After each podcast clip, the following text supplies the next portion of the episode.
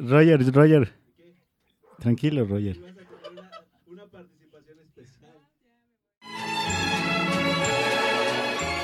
Tres jóvenes adultos solían llevar serenata a la misma chica. El tiempo los separó y fue también el tiempo el que los juntó a los cuatro. Esto fue lo que sucedió al reencuentro Este es el podcast de unos cuantos.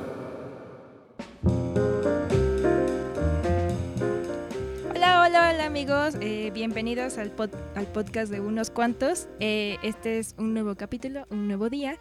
Y bueno, seguimos en enero, pero le seguimos echando ganitas a la vida. ¿Cómo están? Bien, ¿Cómo están, bien. ¿Cómo es- Uh, bien. Toda la actitud. Toda la actitud Sí, de, Lo- vamos, lo ensayamos, vamos. lo ensayamos. enero. Sí, se ve, se ven muy sincronizaditos. Cuéntenme cómo están, cómo les ha tratado la semana.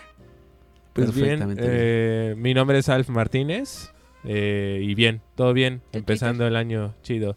El Twitter de una vez, eh, me encuentran en Twitter como arroba Alf Martínez. ¿Tú. Rogelio, qué tal? Bien, todo bien. Desde el último capítulo, pues han pasado varias cosas emocionantes. Como que ya enero realmente empezó y empezó, empezó bastante movidito, pero bien, bien. Sí, sí, sí. Andrés, Pues normal. Lunes, el lunes más triste del año y nada, nada. Como Ay, dices, cierto, ya empezó enero. Cierto. El año ya empezó con todo, ya nadie Sí. recuerda la Navidad. Ya no hay rosca. Ah, ¿no? Pues bueno. ¿En tu casa todavía hay rosca? a la verga. En mi casa había un chingo de rosca y regresé y ya no había nada, güey. se la Se comieron. la tragaron. Es que luego pasa de que te como que de repente hay como cuatro o cinco roscas y queda mucho, Sí, ¿no? sí. Pero de En la repente casa de migajas, desaparece. pero ya hay, ajá, y de repente una noche alguien baja y ya. Y se la come. O, o- o bajas y ya no tiene nada de acitrón. Ah, no. todo lo, Ajá, todo lo- todo lo frutita de ya lo quitaron. El relleno, todo. Pero bueno, Erika, ¿cómo, cómo, cómo va a estar el orden del- de la noche esta noche? Bueno, ok. Bueno, miren, hoy vamos a hablar sobre películas. Eh, Ujú. Ya la vez pasada hablamos sobre eh, música, sobre canciones y hoy vamos a hablar de 20 películas que cumplen 20 años este 2019. Casi la edad que tenemos nosotros, somos tan jóvenes como esas películas.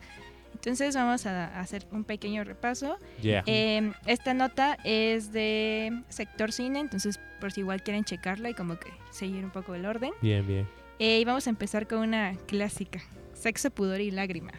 Claro. ¿Se acuerdan de esta peli? Sí. Yo, yo me acuerdo que mi mamá no me dejaba verla porque tenía el nombre sexo, la palabra sexo en el nombre. Aparte el pudor y lágrimas. Sí, era como de no, eso no, eso no, está, eso no está bien. Sí, es como de ese tipo película de lo que se llamó, se llamó en su momento el nuevo cine mexicano, ¿no? O sea, como que tenía, eh, lo estábamos comentando hace ratito, desnudos injustificados y, y mucho sexo, ¿no? O como sexo implícito. Pero es que en ese momento igual nadie se daba cuenta de todos esos clichés Sí, y, sí, sí. y excesos que después el cine, el nuevo Mm. cine mexicano, paréntesis. Sí, creo que Sexo, Pudor y Abusó. Lágrimas no entra tanto en eso. No sé si la recuerden bien, pero yo no No. siento que haya algún desnudo Innecesario. innecesario, por ejemplo. De hecho, apenas sí lo hay y todo está Sí. dentro de la trama, por Sí, ejemplo. sí. Ujú. Y de ahí salió la, la clásica frase de Levichir diciendo que lo suyo, lo suyo, lo suyo era la chaqueta. La chaqueta. Sí, Cuando pero creo que, era joven. creo que era mucho el morbo, como dicen, ¿no? De los papás o, o el mismo miedo de qué va a ser esta película. Y, Y Creo, que... ah, No, sí. No, bueno, yo, yo les iba a decir que creo que también es, mm, no sé, si esta película lo ve alguien, eh, no sé, más joven, ahorita va a decir, como, pues, ¿eso ¿Qué pedo, Eso no, no? tiene nada, o sea, hay más sexo en comerciales, Ujú. o sea, no, no, es nada como de censura, pero pues creo que también es como, depende de la época, ¿no? O- De esa película lo que menos más recuerdo también es la canción emblemática de Sexo, Pudor y Lágrimas de Alex Sintek. Del Alex Intec. creo que por eso obtuvo tanta popularidad, ¿no? ¿Por la cancioncita? Pues, ¿por qué más? Lástima que ahora Alex Sintek pues está en su en su etapa más Es un baja, acosador de niños. el viejo lesbiano. Ingleses. Ningún niño inglés está a salvo. Escondan a sus niños, señores ingleses. Ok, vamos a la siguiente película, una de mis favoritas, que es Una Matrix. grande. ¿Qué tal? Sí. ¿Cómo les fue con Matrix? ¿Les gusta? ¿No les gusta? ¿Qué opinan de Matrix? Mm, Yo la verdad no vi Matrix como hasta el 2014 o algo así. No ¿Es neta? manches. Sí, la verdad, Sí. como No que a mí cuando algo agarra mucho hype, No lo no te Ah, gusta. sí. no es que no me guste, solo digo, ah, lo voy a ver, lo voy a ver, y luego si ya no lo veo en la época, como que Ya, ya, no- ya te da hueva. Mm. Pero bueno, cuando lo vi me gustó. O sea, es una gran historia, una gran teoría, está muy buena. Solo sí recuerdo cuando lo vi en mi antiguo Twitter puse que la acababa de ver y que si la hubiera visto en el 99 hubiera sido como mi vida sería más 2000, ¿no? Así como más 2000, o sea, los trajes, los lentes, la música, un representante digno de la época. Sí. Sí, yo me acuerdo que mi mamá me intentó llevar a verla en el cuando salió y tenía seis años y no me dejaron entrar porque era fue en ese momento en el que todavía respetaban las las este ¿Clasificaciones? las Sí. clasificaciones y era B. Entonces B es De este 15, jóvenes adultos, ¿Cuántos años jóvenes y adultos. Yo tenía seis años, obviamente Ah. no no la podía ver, pero yo la vi hasta que salió en el canal 5 y sí me voló la cabeza bien, cabrón. Y Yo el soundtrack es una película que me ayudó, que definió mucho mi, mi gusto musical por el soundtrack. A mí, yo, yo la vi, des- yo primero la que vi fue Animatrix y después Es vi Matrix, Matrix. Pero yo la vi, yo tendría creo que Animatrix y Matrix como, la vi como a los 6, 7 años. Y fue muy difícil para mí entenderla y dije, y a esa edad, ¿no? De hecho, yo no sé por qué mi papá me permitió ver esa película a esa edad. Pero no la entendí hasta cuando ya crecí un poquito más. Y sí es una película brutal, ¿no? O sea, la historia, lo que cuenta, la, la parte estética. Ah, aparte, bueno, quería comentarles esta, esta cuestión que a mí también como, como para Alf también musicalmente fue su boom y le abrió la mente así cabrón. Para mí algo que me abrió la mente cabrón fue Trinity, de hecho, fue como de los personajes femeninos, o sea, que para mí sí representan como ser fuerte y no no de ay soy la acompañante bonita o que me rescaten, sino neta era una buena acompañante y no por ser mujer, sino era la compañía y también se defendía y también tenía ideales y también se enojaba y también se ponía feliz. Entonces, no sé, para mí Trinity también es como de los mejores personajes femeninos que, que yo recuerdo. El Club de la Pelea. ¿Qué onda? ¿Cómo, cómo ven? ¿Qué recuerdan del Club de la Pelea? Que también creo que es muy emblemática, ¿no? Chicos, chicos, chicos, les recuerdo que la primera regla del club de la pelea es no hablar del club de la pelea, así que pasen a otro qué? Sí, tema. entonces ya no podemos hablar de eso. Solo diremos que es muy buena. Sí, creo que el Club de la Pelea salió justo cuando ya de verdad me estaba metiendo en el cine. Es gracias a mi hermana, ¿no? Ella siempre ha sido muy cinéfila, entonces siempre pude ver como muchas películas que tal vez no eran para mi edad. Yo en el Ujú. 99 tendría ya a punto de cumplir los 11, 12 años, digo. Adolescente, ¿no? Sí, justo antes de la secundaria y sí ver ese tipo de películas, justo porque también coincidió cuando mi mamá como que puso Sky en la casa por fin. Entonces en los canales de películas siempre pasaban, bueno, por ejemplo, los dos gigantes de esa, bueno, como que de esa fama y ese momento de belleza americana y el Club de la Pelea y pues verga, cuando vi el Club de la Pelea quedé extasiado. Hace poco por fin pude leer el libro y no mames, también una joya. Y de hecho, extrañamente leer el libro me hizo apreciar mucho más la película. Creo que está maravillosamente adaptada, explica incluso unas cosas hasta mejor. Una maravilla, chido. maravilla. Maestro David Fincher, Qué, ¿no? qué bueno que comentas eh, de belleza americana porque ahorita revisando No la aparece, lista ¿no? no aparece y es, del mismo año, y sí, de hecho ganó el Oscar en ese año. Peliculón también. Sí, también. Creo que no fue. O sea, No es- sé por es qué lo buena, no es ignoraron. tan, tan, tan popular como estos. No manches, es- Pero- pero No, o sea, sí, pero com- o sea, comparado Sí. con estos monstruos, o sea, Sí, no sé, no fue tan tan popular. Es mm, extraño, no, lo sé, según yo sí Creo ha permeado también en la cultura popular, Sí. como lo de la bolsa la bolsa aire, aire. La chica en los pétalos, sí, quién sabe por qué no sale en la lista. Es extraño ahora que estamos comentando esto de las películas, se dan cuenta que muchos de esos actores ya cayeron en desgracia. Kevin Spacey sale en esa película, ¿no? Qué, desgra qué Todos son unos acosadores. Sí. Sí. Pero bueno, esto es justamente lo que Sí. vamos a hablar de en un momento, Sí. muchachos, se Nuestra aguanten. generación. Los millennials, Los ¿no? millennials. ¿Somos chillones o de verdad estamos hartos de la banda que en ese entonces era respetada y en realidad era una mierda, ¿no? Y vamos con el sexto sentido.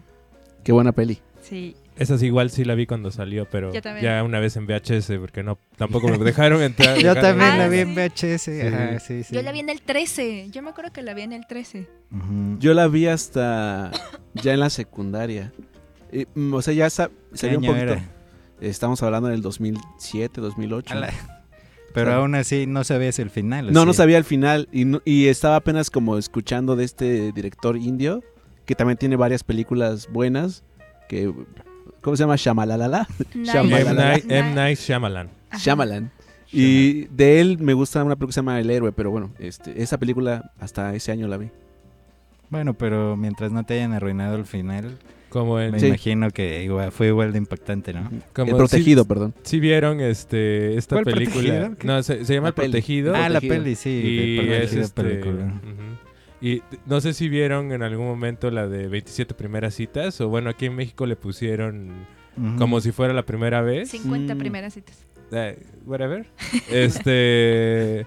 Que en la parte de esta chica que es Drew Barrymore, que se queda sin memoria ah, después del día de su cumpleaños, entonces todo el tiempo tiene que estar repitiendo el día de su cumpleaños para no causarle un shock. Y una de las cosas que hizo en su cumpleaños fue ver el sexto sentido. Sí. Y su Ujú. familia tiene que estar viendo todos los días durante El no sexto tiempo. sentido y friquearse con el Ajá, final. Sí, y, y todos Pero es de- cumpleaños de su papá Ah, y ella es- le regala Sí. el quinto sentido. Vamos con una que por aquí sé que les gusta mucho. A mí, bueno, no la he visto, que es Star Wars. Episodio 1, La amenaza fantasma. Bastante decepcionante esa primera. A mí sí me episodio. gusta. Me No, gusta pues- más que las originales. A mí también me gusta, no más que las originales, pero no entiendo el odio, la verdad. A mí, Yo no la y creo que es el mayor crimen que tiene el episodio 1 es que es muy aburrida. No mames, a No, mí me es encanta. muy, muy aburrida. La- No, no, exceptuando la escena de la carrera de Potts y la escena de la batalla y de la pelea entre Qui-Gon, Obi-Wan y... Que es como Darth media Maul. película, ¿de qué No, hablas? bro. ¿Qué fue lo que te aburrió?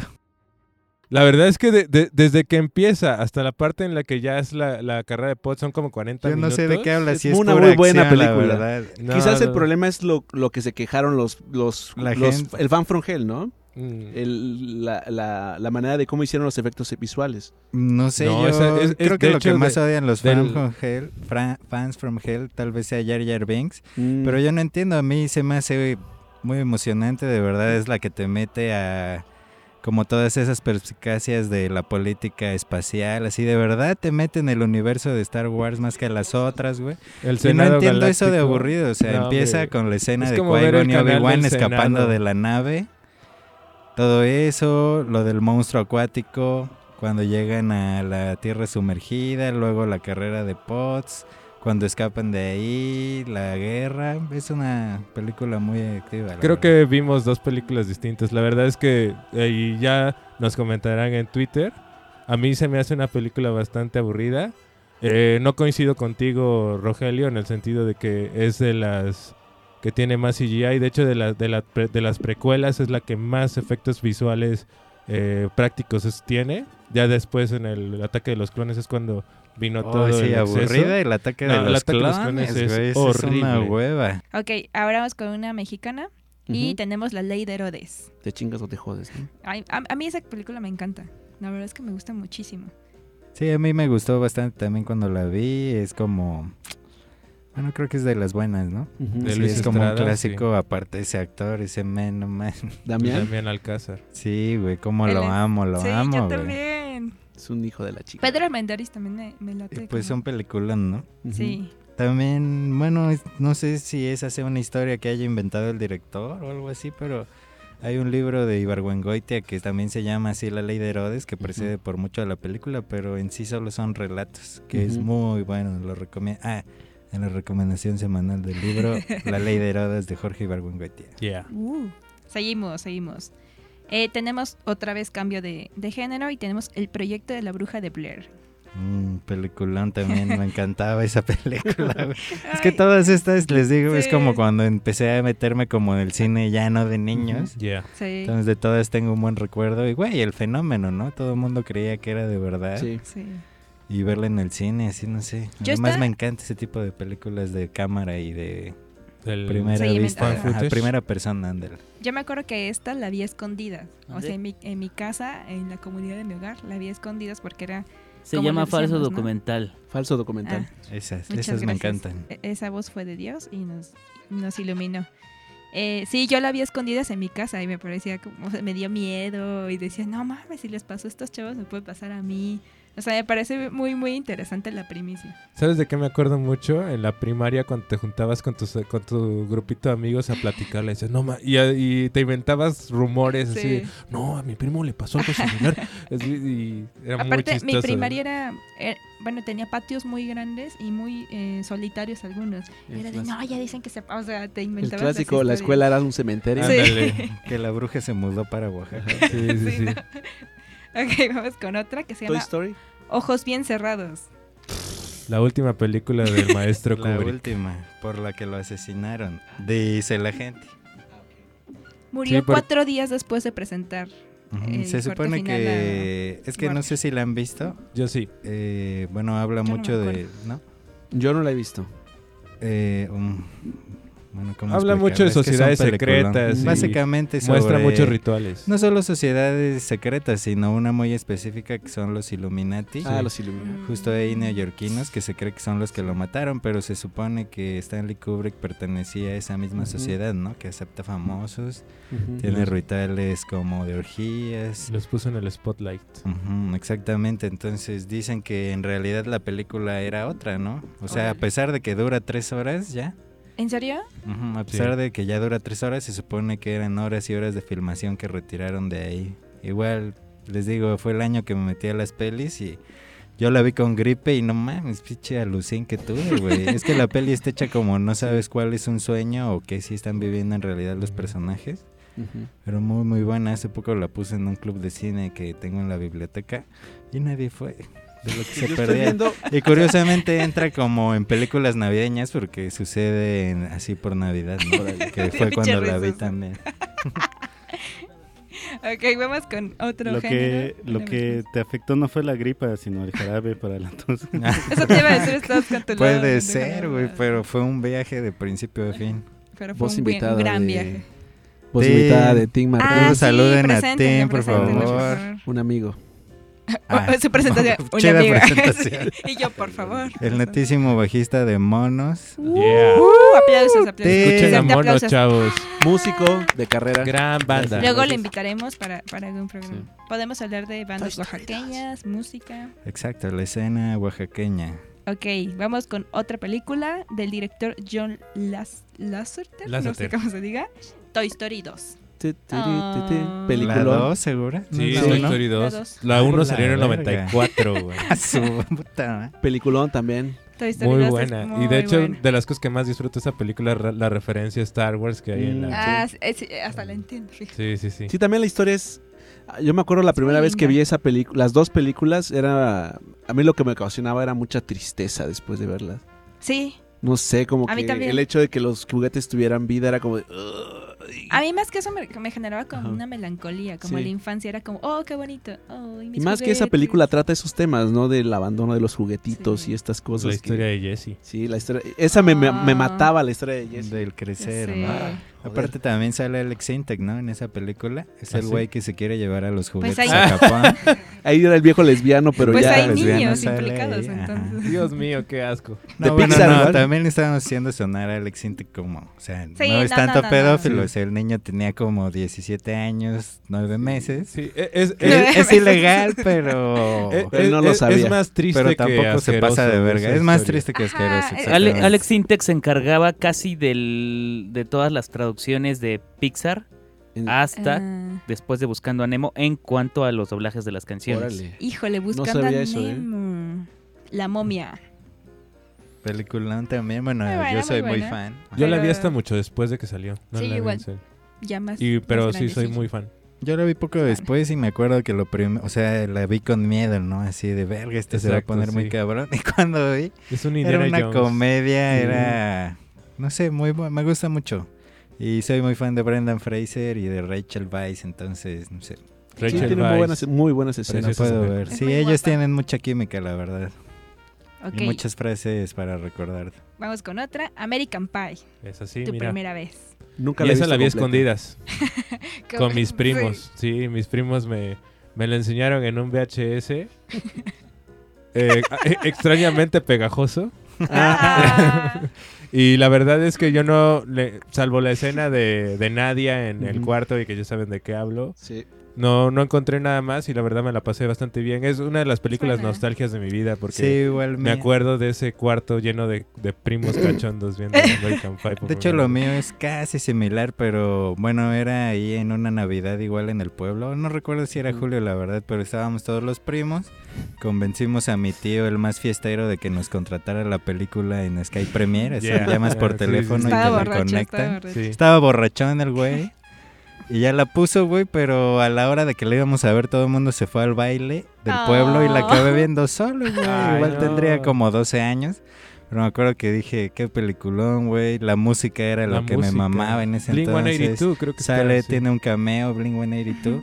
Y es como, pero de hecho creo que no hay tantas escenas sexuales, ¿no? Salvo lo de fuera Nadia. lo Son de como tres. Sí, no hay tanto. Todo Son lo tres. demás es chiste como chaquetero Sí, y sí, así. sí, o- ya o lo de después la ya hubo mucho más sexo, ¿no? Sí, de, esa, sí, sí. de esa Todos película, son referencias. yo no, yo no la he visto completa, pero he visto escenas y, y, y como muy sueltas y todo esto del...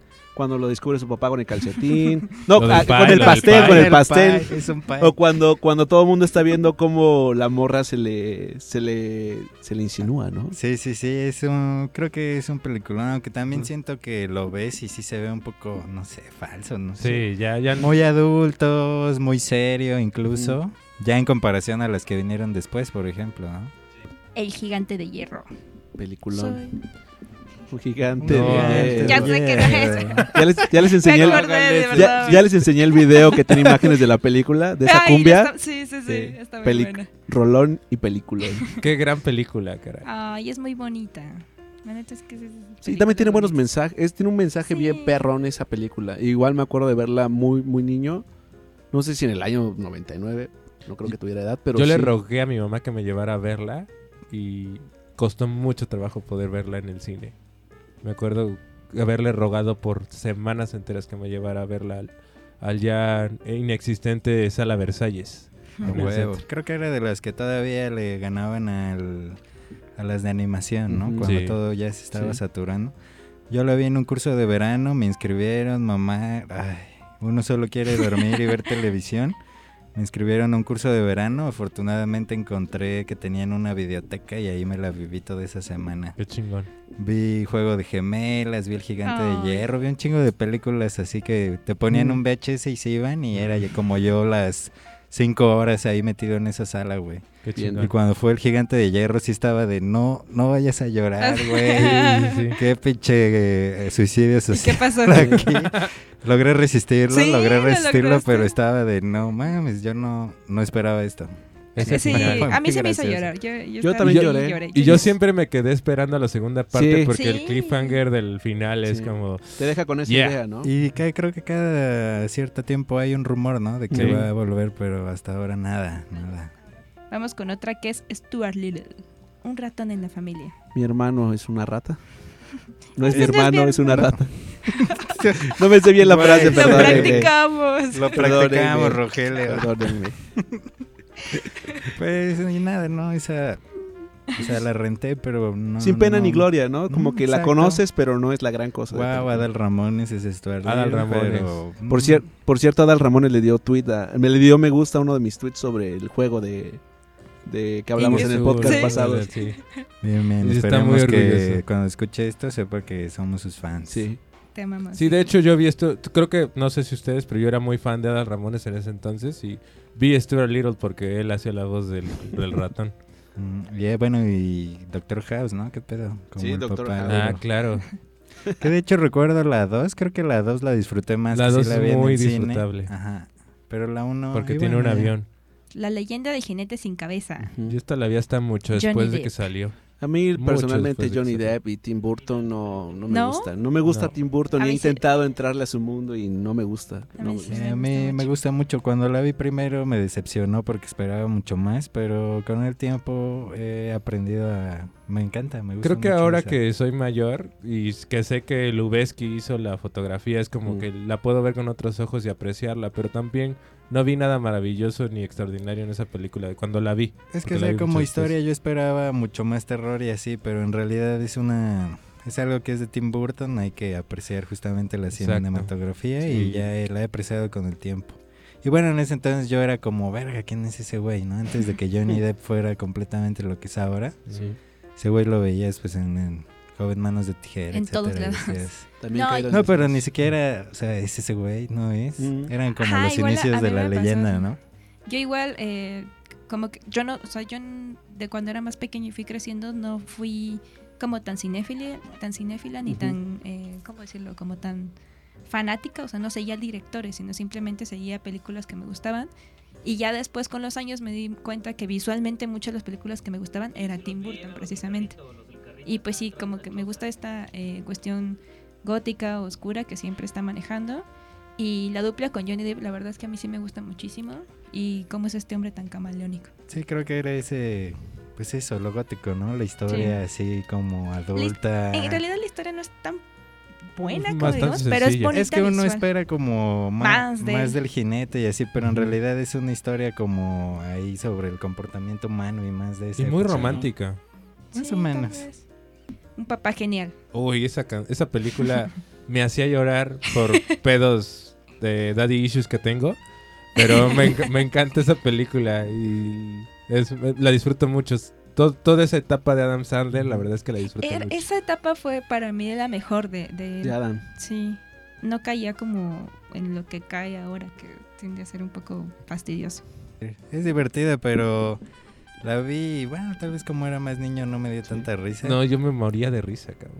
Mm, No sé. El Yo personaje que es Steve Buscemi en esa película me da mucha Yo risa. al ver esa película sí me adentré un poquito a conocer un poquito más de lo que había hecho Adam Sandler antes. Y sí hay varias películas que me interesaron muchísimo. Igual de eso me hizo como buscar que él hizo una película con Paul Thomas Anderson. Ah, Entonces- la de... Sí. ¿Cómo Y- se llama esa película? Pero después de eso creo que se ha repetido muchísimo, ¿no? Es, Ah, pues ¿Qué bueno. película? eh, se llama Punch... ah, Punch. Drunk Love. Ajá. Punch Drunk Love. Punch Drunk Love. Sí, sí, sí. Muy buena también. Una película extraña, pero muy buena. No, pues lo que hace Adam Sandler es hacer, sigue llenando las, las, las salas de cine y se sigue repitiendo a sí mismo, ¿no? Es como un Ya Eugenio se- Derbez. pero Sorry, pero sorry. muy de capa caída. Eugenio Derbez, no. Ah, sí, claro, claro. Sí, creo mucho mejor, güey. Sí. apenas- No, sí, pero me refiero a que ya, o sea, como que cayeron en un punto de comodidad que, que siento que un actor no debería de ser, sino arriesgarse a hacer diferentes cuestiones. Bueno, y para cerrar esta ronda de películas y para conmemorar alguna de ellas que nos gusta muchísimo, vamos a mandar una canción. Eh, por favor, chicos, hagan los honores de decir cuál. Una de Fight Club.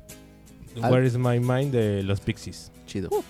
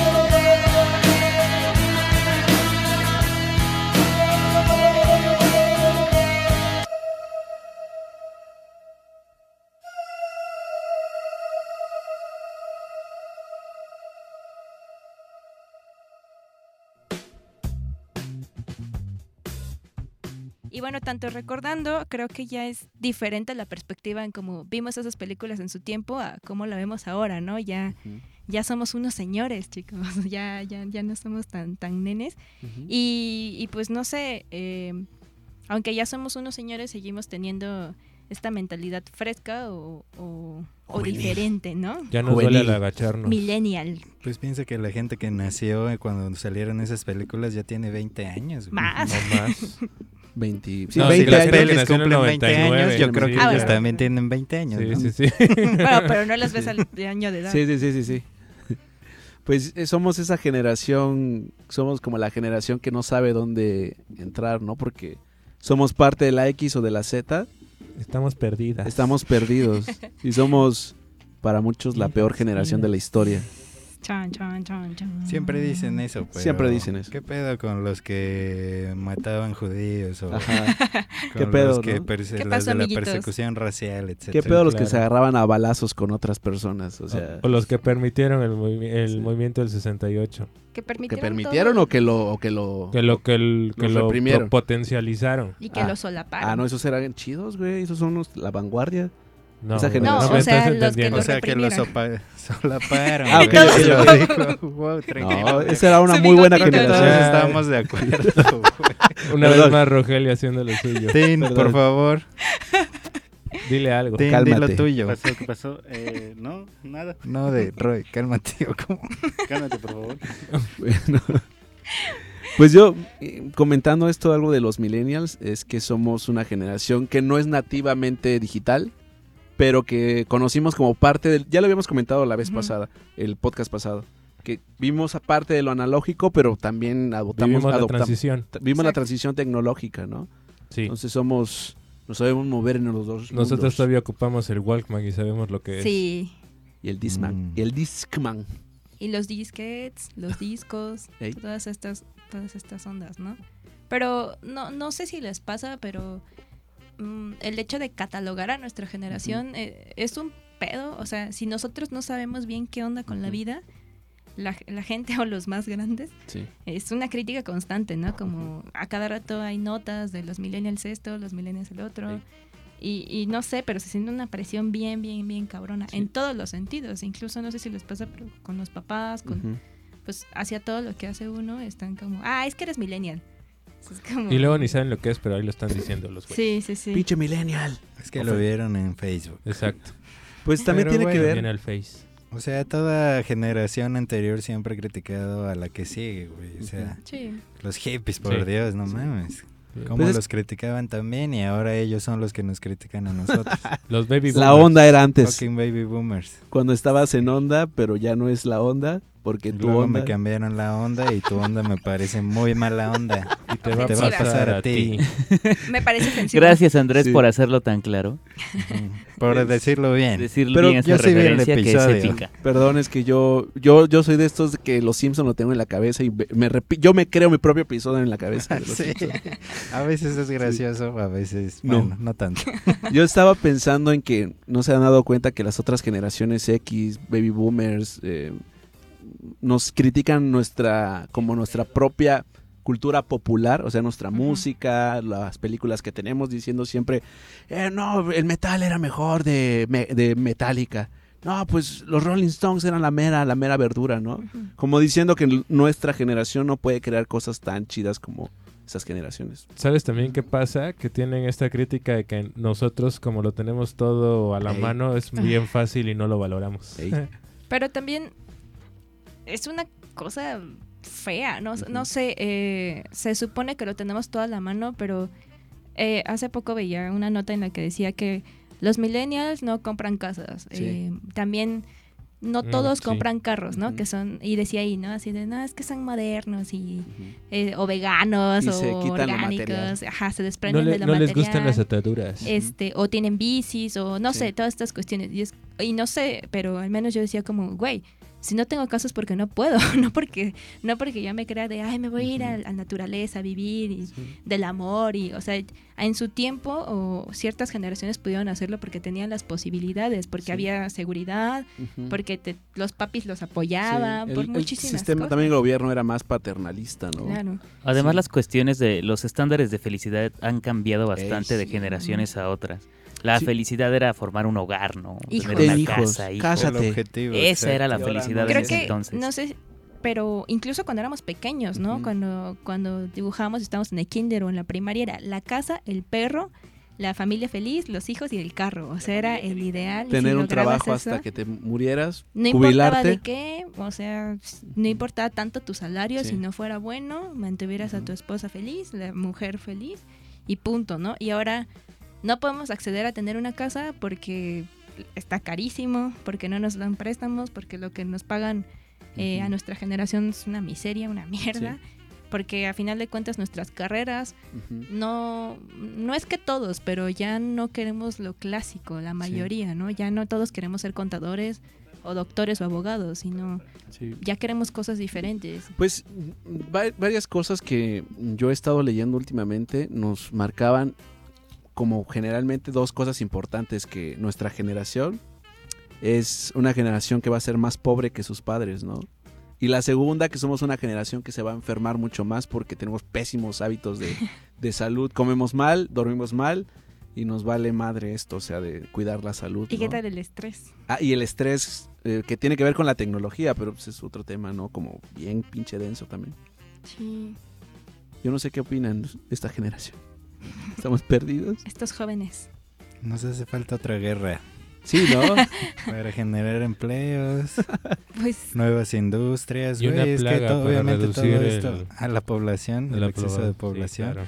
Pero fíjate natural. que eso puede ser engañoso. Si bien México es uno de los países en el que la natalidad ha explotado los últimos años, en Europa, Asia, principalmente exactamente países que han vivido, que vivieron esa gran guerra apocalíptica que fue la Segunda Guerra Mundial, están teniendo problemas de población, la gente ya no quiere tener hijos, se Claro, enfocan en otras cosas. Son muy viejos, ¿no? Es un país de viejos, exactamente. Entonces creo que todo tiene que eso que ver. Estamos, o sea, inyectados por la, todos los químicos de la industria alimentaria, la industria farmacéutica. De verdad que estamos para la verga. Sí, yo también he estado pensando... Somos lo que ustedes crearon, perros. Sí, su Yo- maldito capitalismo nos arruinó la vida. la carrera Yo, armamentista. yo sobre la comedia, o sea, yo, yo como poniendo un ejemplo, creo que somos, hacemos comedia más, más basada en, en- en la, en la comicidad y no tanto en, en lo que se ocupaba antes, que nos dicen que somos unos pinches ofendidos, como cuando hacían chistes de maricas, de gays, de negros, de pobres. Y o sea que la Creo que chistes de maricas es un poco ofensivo. Bueno, sí, estoy poniéndolo como... jotos. Lo estoy poniendo como ejemplo, o sea, cuando dicen iban dos maricas en la playa, es como, ya no dices eso, güey. Porque no está bien. Basta, lo, lo- Roy, lo- basta, por favor. lo quiero dejar en Por claro. favor, por favor. No está bien decirle maricas a los maricas. No está bien decir. jotos. respeten a los maricas. Carajo. O sea, estoy poniéndolo de ejemplo, no digo. Ven, esa es la parte de decir pinches ofendidos. A ver, a ver, Tranquila, Roy, tranquila. solamente quiero decir que tus comentarios me están ofendiendo en este Ustedes, momento. ustedes Te no saben, pero eh, tenemos un chiste Mm. local de que luego haremos playeras de frases de cada uno y la de Roy va a ser como tu comentario me ofende. Miren, yo creo que en este tema del si nos ofendemos o, nos o no nos ofendemos como, como generación, tiene más que ver con el hecho de que como generación, como sociedad joven, estamos como más abiertos a la posibilidad de lo que piense o sienta nuestro similar, ¿no? La persona que tengamos enfrente. Definitivamente. Estamos más conectados, hay cierta más empatía, Sí, sí, sí. más... O sea, se sabe más de ciertas Claro, culturas, claro. ciertos, no sé, géneros, cómo llamarlo. Sí. En cambio, antes era como la idea de la familia nuclear, la idea de el americano ideal, etcétera.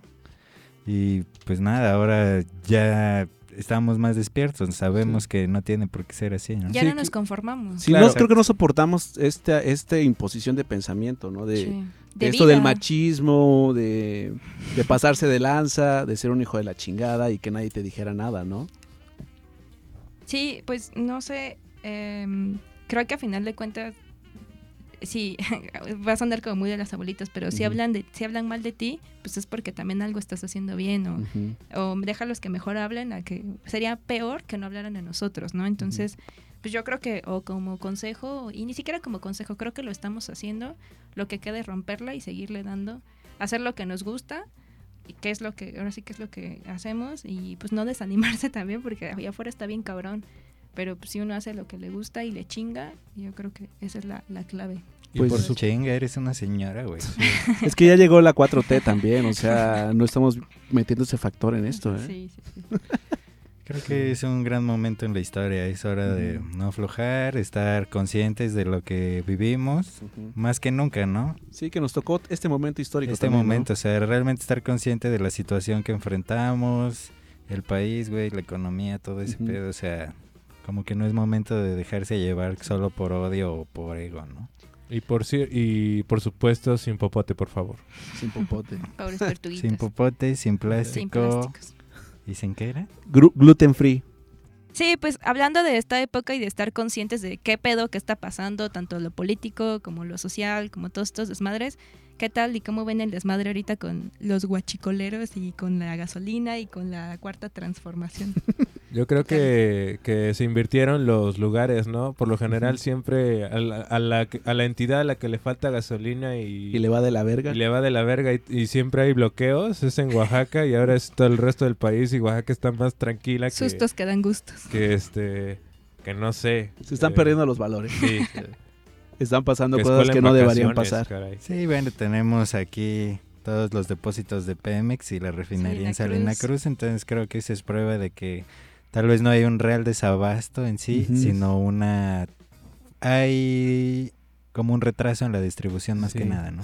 Vamos a poner un poquito el contexto del problema. Ah, sí. Eh, a mediados de diciembre pasado, en el 2018, al ahora presidente de la República, Andrés Manuel López Obrador, se, les ocu- se le ocurrió inici- eh, eh, emprender una iniciativa en la cual iba a combatir el huachicoleo. ¿Qué es el huachicoleo?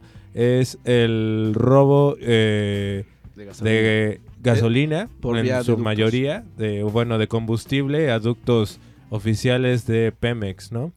Esto derivó pues en el- un destape de cloaca muy cabrón, de corrupción, eh, que llega a esferas que nosotros ni nos imaginábamos y que es un problema que lleva más de 19 años ocurriendo y que la verdad nadie tenía en cuenta la gravedad y, y la profundidad del desmadre. Yo creo que muchos lo tenían en cuenta, simplemente era No un querían. tema que se encubría, ¿no? Sí, en sí, sí, medios era- de era- comunicación, en políticas. Sí, en este desabasto, no sé si se dieron cuenta, hubo como situaciones graciosas dentro de lo, de lo que pasó. Dentro de la desgracia. Porque Ajá. mexicanos. Porque mexicanos, eh, Porque vi un- México lindo. Ay, querido. vi una, Cosas ah, muy bonitas. la se verdad. hizo viral un video donde están unos pinches vatos De con una banda sí. dándole tas, tas, tas, Mientras están esperando Ajá, a que llegue la esperando que llegue la pipa. Y las ñoras bailando. y las ñoras agarrando sus garrafas y órale, Sí. vámonos. Y eso habla mucho Oh, de güey, no. México, ¿no? Sí, porque, digo, porque soy mexicana. O los trabajadores de Pemex Jugando fútbol. güey. Ah, México, te amo tanto. hay, lo- hay una foto sea- donde hay un perrito también en que tiene Ah, tiene su bidón. Sí, es hermoso. Está formada. Sí, no mames. Y, lo de los estos chavos que fue, no sé, no fue en la Ciudad de México, Que fue en el norte que se les hizo más fácil y más barato ir a comprar cinco galones de agua, tirarlas. tirarlos para llenar eh, de gasolina, Para a de comprarse dos bidones de cinco litros de Sí, sí, sí. O sea, eh, cosas muy, contrastes muy sí, hay contrastes también como los, los presidentes, o sea, antiguos que se ponen en este plan de, no, pues yo lo hice mucho mejor en mi mandato y yo lo combatí y yo lo hice las cosas y todo, sí, a huevo, yo lo hice muy bien. Y es como de, no mames, güey, o sea, Pero di nombres, di nombres. Felipe Calderón, Dijo. Vicente Fox, Peña no, porque ese güey no sabemos dónde está. Pues, güey, es que esos güeyes nada más hablan como en contra. O sea, Sí. siento neta ahí ya. Qué bueno, y qué bueno Ardilla, que la ¿no? gente se da cuenta que es ya como. Ya es un no mames, cinismo. ya, güey, cállate, por favor. En serio. Afortunadamente es lo que decimos, Sí. ¿no? Afortunadamente tenemos más acceso a las noticias. Afortunadamente nuestra tía Chonita, nuestra tía Paquita ya también tienen ese En su acceso Facebook. al internet, Cadenitas de WhatsApp de- que las informan. de- de Hay unos cosas. que también, o sea, engañan Sí. para el otro lado, o sea, Claro. hay falsa información por todas partes, pero afortunadamente la sociedad está entrando en Sí. ese en ese en esa discusión. Sí. en el en el deseo de saber más, ¿no? Y Sí. se está dando cuenta que de verdad es un problema que ya llevaba mucho tiempo y en serio, o sea, ¿quién Sí. quién se lleva ese dinero? ¿Cómo puedes ordeñar tanta gasolina de una empresa que ya ni siquiera, Sí. bueno, sigue siendo nacional? Pero te preguntas cómo es que esas nuevas gasolineras extranjeras que ya están llenando las ciudades, inclusive Sí. aquí en Oaxaca, también tienen ese desabasto. Si estaban hablando de un petróleo y una gasolina extranjera. Sí, sí, claro, sí. claro. A mí lo que me, me parece increíble es como también una cuestión de prioridades, ¿no? Yo platicaba hoy en el trabajo con unos compañeros y decía una, pues la neta es que si a Oaxaca llega a haber desabasto de gasolina, pues caminas. O sea, Estás acostumbrado también. Ajá, estás acostumbrado a estas cuestiones. Para Ajá. bien o para mal, estás Ajá. acostumbrado y también somos una ciudad que camina mucho, Ey. ¿no? Que estamos eh, Y una ciudad conectados. bastante pequeña. también. Sí, y, y será inseguro, o sea, Sí. como todo, ¿no? Hay inseguridades, hay todo, pero todavía tienes el chance de irte caminando. eh, no sé, ves muchas cosas, pasas por el negocio, pasas Ey. a ver a tus vecinos. No sé, es, es algo como que se me hace bonito, aunque digo, no es la mejor opción, obviamente, pero, pero es algo que ya tenemos y me gusta esta onda de que no se nos cae el mundo, de que Ey. es de, bueno, si no hay gasolina, caminamos. Bueno, no hay gasolina, agarro mi bici. Bueno, me voy con el vecino, me voy con mi primo, me voy con mis familiares. Buscar alternativas, ¿no? No decir, maldito gobierno, me dejaste sin gasolina. Esa bueno, idea me agrada mucho y más que nada es porque en serio, si en verdad este nuevo presidente está como luchando esa corrupción y ese fenómeno de huachicoleo, en serio creo que la sociedad debe poner de su parte. O sea, sí vas a aguantar tal vez unos días, unas semanas de ese desabasto, pero güey, es que es por el bien de todos. Es hora de aguantar, es hora de... Como punto, modos, ¿no? eh, y hablando, en- dando una cadena a lo que decía Erika, estaba yo viendo en la tarde un artículo que decía que durante, en los años 60, 50 hubo un desabasto de combustibles y energéticos en en Ámsterdam. Y este desabasto que la verdad fue bastante grande y afectó de manera significativa a todo el, el país allá. Creo que Ámsterdam es Holanda, ¿no? Países Bajos. vino una reforma en la for- en reforma en la forma en la que se construía y se veía la urbanización de las ciudades. Y, por ejemplo, si ahorita lo vemos, Holanda es uno de los países que tiene más eh, desarrollada la infraestructura eh, de bicicletas y de peatones. Y Es también la un buen prioridad, que sistema- sería la prioridad, debería ser la prioridad. Un buen No, sistema güey, de la Ciudad transporte de público. México en bicicleta sería maravilloso. No manches, es hermosísimo. plana, avenidas enormes, Sí. Si no fuera por el tráfico, igual allá. Porque creo que hasta Oaxaca es más difícil en ese aspecto. O sea, Sí. puras Sí. subidas, güey. Calles llenas de baches. Sobre todo creo que el deja los calles. coches, también la- el DF La es salvaje. la. Pero la geografía, ¿no? O sea, en el DF Los son plano, agarras una calle y es recto Sí. hasta que Aquí las experiencias de andar en bicicleta no son, no son güey, buenas. amiga, ¿no? O sea, esta ciudad te da muchas anécdotas para contar por andar en bicicleta chistosas, pero que eres ciclista, tú eres es rider. que- es ¿Tú que qué eres? Pero, güey, a mí, yo quisiera andar en bici, Sí. pero todos los que conozco que andan en bici han tenido un, un incidente cercano a la, no a la muerte, pero a uno lo atropelló un camión, otro un coche lo empujó y a ti mismo, Roy, ¿no? Sí. Un güey también te dio tu Sí, lleguecito, güey. y varias, unas, varias, varias veces me han mentado la madre, me- Ah, cosas así sí, sí, que sí, dices, así güey. así por no dan existir. ganas. Yo, yo es comentando como cosas que me di cuenta del huachicol, fue como eh, un artículo del Deforma, este Alf, de derechairos exigen que regrese el Ah, sí, huachicoleo. sí, Porque queremos subida de precios de Sí. gasolina, queremos que sigan las tomas Porque- clandestinas. No, por esto de maldito Ah. gobierno, me quitaste Sí. la gasolina. Y, y antes el, el discu- es contraproducente porque el discurso contrario era de, pues ya no necesitamos tanto la gasolina, ¿no? Si el pinche Ayala, está, Anaya estaba diciendo, pues es que somos un país que ya no tiene que importar el dinero en, en- en- en cosas de eh, em, em, energías no renovables, sino hay que apostar en, la- en las nuevas energías y todo. o sea, ah, sí, somos bien modernos. Y ahora es de, me quitas mi privilegio de andar yo en carro y usarlo cuando se me, dé la- se me hinche el huevo. cuadras. O este... Oye, pero ah, ¿no vieron eso de que también se encontró una toma clandestina en un ducto de cerveza modelo. No, Que lleva directo a la casa de Felipe Calderón. Es neta. Van a subir el precio de las caguamas. No.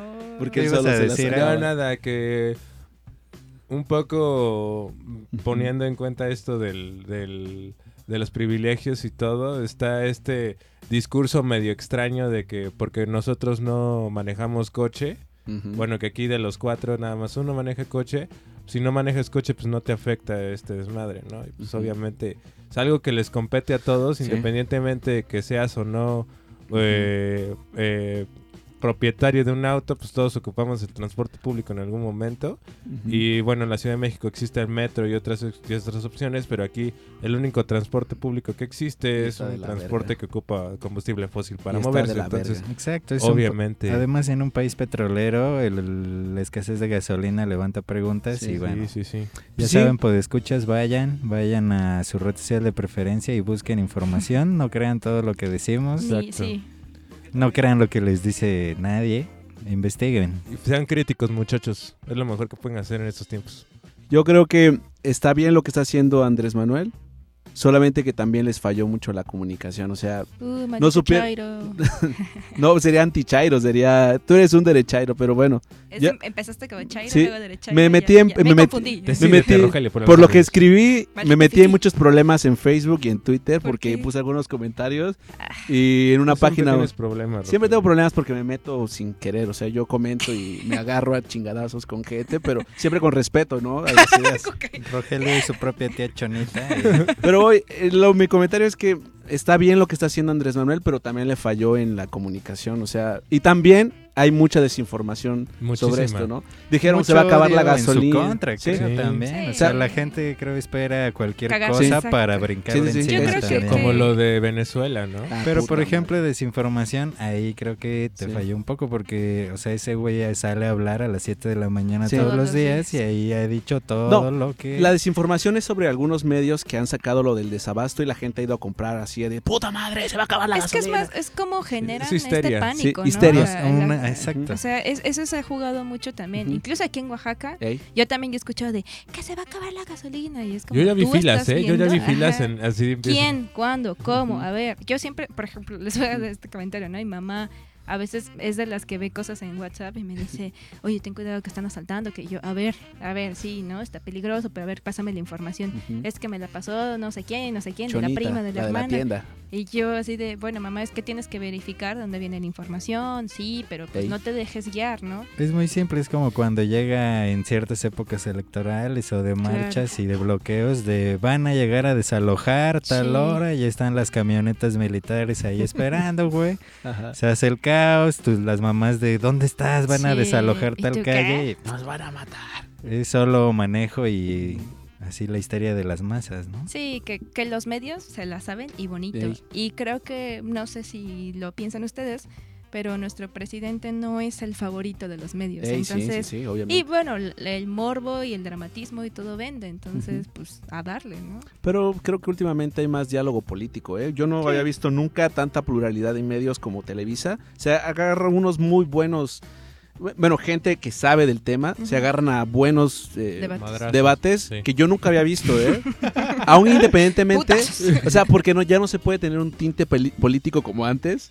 Eh, estas personas tienen que ser plurales porque si no ya no venden, o sea, Televisa, Milenio, eh, Bloomberg, El Financiero, El de forma. el de forma, eh, reforma, todos estos medios que se les obliga porque la gente ya tiene otros accesos de Sí. comunicación. Exacto, O sea, algo no te gusta, pum, lo dejas de seguir y ya. Ya nadie te- ya nadie esperemos estás eso obligado. genere un, un Yo- de quisiera- diálogo, de información. Como terminé mi intervención leyendo lo que un amigo y que fue un maestro mío en la universidad puso. Es algo medio Sí. X, pero me gustó. Que pone más de 70 años de metidas de riata y ni pujamos. Ahorita andaban ni dos meses y andamos chille y chille. ¿Ya ven cómo si estamos bien pendejos? Pues la Y, neta. Claro. y- y creo que es un poco esto, ¿no? De eh, todo cambio, eh, pues implica, Sí, esfuerzo. eh, pues sí, esfuerzo, tiempo y, y, pues esto, ¿no? Que va a haber cosas que tal vez no nos van a gustar, que tal vez sí, pero pues es eso, de que estamos en una época millennial en la que todos podemos opinar, en la que toda opinión se respeta y pues pues sí, ¿no? Entonces cada quien opine, infórmense y ya no tienen pretexto de decir, no, pues que yo no sabía. Eh, los medios y las puertas ahí están. Nos vamos con la gasolina de Daddy Yankee. ¿Con qué cerramos? sí, ¿Con la sí. gasolina? Y pues cerramos con la gasolina de Daddy Yankee este podcast. Eh, ¿Se quieren despedir, chicos? Gracias por escucharnos. Pues yo espero que ya sepan nuestros nombres o algo así. Sí, sí, hay que despedirnos Rogelio, ahí está nuestro ¿Sus Twitter twitters? para no invadir más. ¿Ya cambiaste tu nombre de Twitter? No, todavía no. Pues, Pero ¿cómo te ahí me encuentran? en el Twitter de unos cuantos y sintonícense para mis Ay. predicciones de la NFL de este fin de semana. Pensé que horóscopos. Ya, ¿Ya para la otra, por favor, tienes que dar horóscopos. Sí, Para la próxima, Andrés sí, nos va a dar espérense. Próxima semana va a haber horóscopos, sí. Yeah, Qué idea, idea. va. Gracias por escucharnos. Recomiéndenos y den like y todas esas cosas. Infórmense. Ey, vámonos. A Infórmense. ver, a ver, vámonos. na- nada más una duda. Si vamos a irnos con la gasolina de Sí. Yankee. huevo. Ok, vámonos con la Ah, gasolina. y hay que está empezando. Ah, ah. Adiós. Vaya, bien, muchachos, bye. Bye. Ya, Oigan. ¿y ya vieron Roma? No.